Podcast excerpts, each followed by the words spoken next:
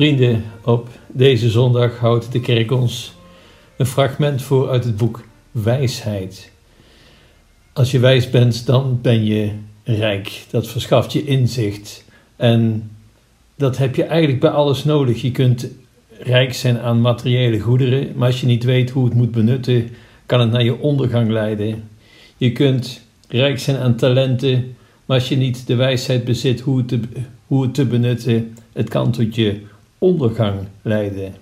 De eerste lezing van deze zondag houdt een pleidooi voor echte wijsheid, Gods wijsheid. Als je weet om te gaan met het leven, met de mensen, met God, ben je een wijs mens. En dan ben je ook rijk, echt rijk. Bij rijkdom denken wij vaak aan iets heel anders, aan geld en goed. Maar ja, we weten het, hè. Kijk naar de rich en famous en kijk hoe het vaak privé doffe ellende is. In, in de praktijk blijkt het vaak een bedreiging te zijn, ook voor je geloof en je christen zijn. Mensen kunnen zo gefixeerd zijn op hun bezit. Denk, kijk eens naar het nieuws, kijk naar de kranten. Hoeveel is niet gerelateerd aan economisch nieuws? Dat is echt ongelooflijk veel. Kijk ook naar de advertenties. In de praktijk, nogmaals, het blijkt vaak een bedreiging te zijn. Je kunt er zo op gefixeerd zijn dat je totaal geen oog meer hebt voor de dingen van het leven waar het echt om gaat, om dingen die het leven echt de moeite waard maken. Tolstoy, de Russische schrijver Tolstoy, heeft hier een prachtig verhaal over geschreven. Ehm, in mijn herinnering, als ik in mijn herinnering put, gaat het uh, al dus. Het gaat over een arme boer die denkt geluk te hebben. Wat is er aan de hand? Een rijke landeigenaar belooft hem zoveel grond als hij binnen één dag kan afstappen. Er is maar één voorwaarde: voor zonsondergang moet hij terug zijn bij het beginpunt.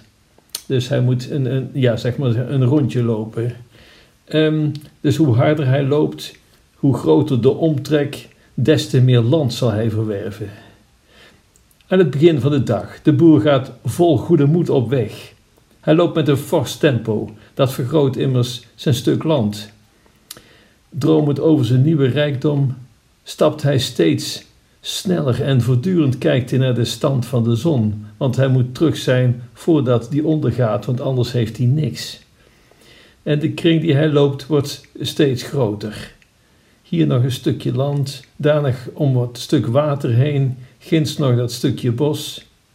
En het begint avond te worden. Hij is bek af en hij moet rennen om op tijd terug te zijn.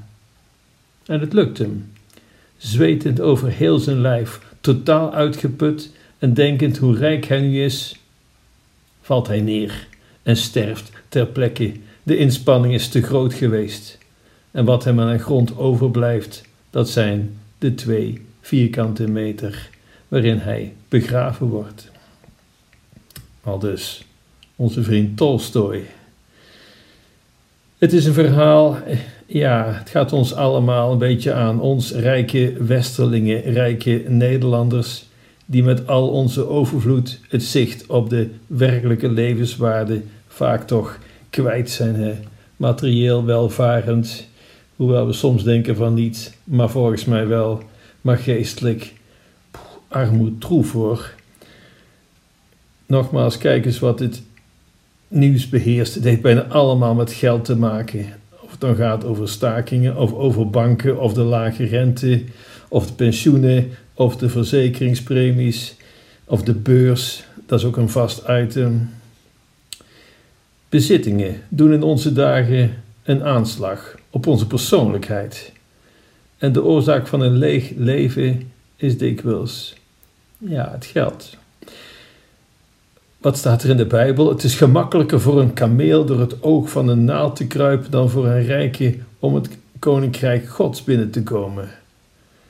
Is Jezus dan tegen rijkdom en voor armoede? Nee, zeker niet.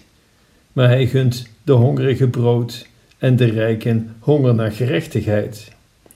In een maatschappij waar niemand zich voor laat staan op zijn bezit, waar niemand de beste plaats voor zichzelf opeist, daar zit iedereen goed. Maar dat is toch een probleem. Als je veel bezit, wil je doorgaans maar één ding eraan vasthouden, of liever nog, nog meer. Zo gaat het in de praktijk. Kijk naar de rijke jongeling, het evangelie van vandaag. Er staat overigens nergens dat hij jong is, toch noemen we hem de jongeling. Ehm, hij komt hard aanlopen. Ja, in onze vertaling komt hij aanlopen, maar in de meeste vertalingen komt hij hard aanlopen. En daaruit hebben we kennelijk geconcludeerd dat het een jonge man moet zijn. Het zou kunnen. Goed, kijk dus naar die rijke jongeling in het evangelie van vandaag. Hij is van goede wil. De geboden, hij leeft ze na. En toch, wat ontbreekt hem? Eén ding. En Jezus zegt dit. Hij kijkt hem liefdevol aan. Hij zegt: Verkoop alles wat je hebt, geef de opbrengst aan de armen en kom dan terug om mij te volgen. Het is zo'n wonderlijke bijbelse wijsheid. Geef alles af, volg de weg van Jezus en je zult niks tekort komen. Maar, zo staat het er, dat was lastig voor die jonge man. Ontdaan ging hij heen. Hij was van goede wil, zoals gezegd, maar afstand doen is te veel gevraagd. Het lijkt alsof hij naar Jezus gaat met het volgende gebed: Heer, geef mij eeuwig leven en u kunt mij alles vragen, maar vraag me alsjeblieft niet afstand te doen van mijn bezittingen. En dat doet Jezus nu juist wel. Niet om vervelend te zijn, om hem op de proef te stellen, maar omdat de ervaring leert dat door het krampachtig vasthouden aan geld en goed je het eeuwig leven op het spel zet. Doe het liever andersom. Bekommer je om de dingen die werkelijk van belang zijn. Want, en daar gaat het evangelie van vandaag om, wat er in de eeuwigheid voor je is weggelegd, hangt voor een groot deel af van hoe je hier je leven ingericht hebt. Kijk naar onze samenleving, ieder voor God, God voor ons allen. Gelukkig gaat het er niet overal zo aan toe, maar rijkdom, we weten het, het kan behoorlijk verstikkend werken. Individualisme via het hoogtij, een ander moet zijn eigen boontjes maar zien te doppen. En juist daar waar armoede troef is, kijk naar Afrika, vraag de missionarissen, daar tref je vaak veel meer gemeenschapszin, hartelijkheid, ja zelfs opgewektheid. En dan nog iets. We denken nogal makkelijk, ook dat evangelie, nee, het is niet op ons van toepassing. Immers, we vinden onszelf niet echt rijk. We komen maar met moeite aan het eind van de maand, want de hypotheek moet betaald worden, het collegegeld voor de dochter en de teller van uw auto staat al bijna op drie ton. En de gemeente wil ook elk jaar meer uh, onroerend goedbelasting. Nee, rijk willen we onszelf niet noemen. Ik denk dat we ons vergissen. We hebben allemaal meer kleding dan die rijke jongeling uit het evangelie. We hebben beter eten. We hebben helder stromend water en warm water voor de douche. We hebben allerlei elektronische apparaten in huis en de kachel brandt. En die oude auto van u en van mij, die is een stuk comfortabeler dan het beste paard en koets van twintig eeuwen geleden.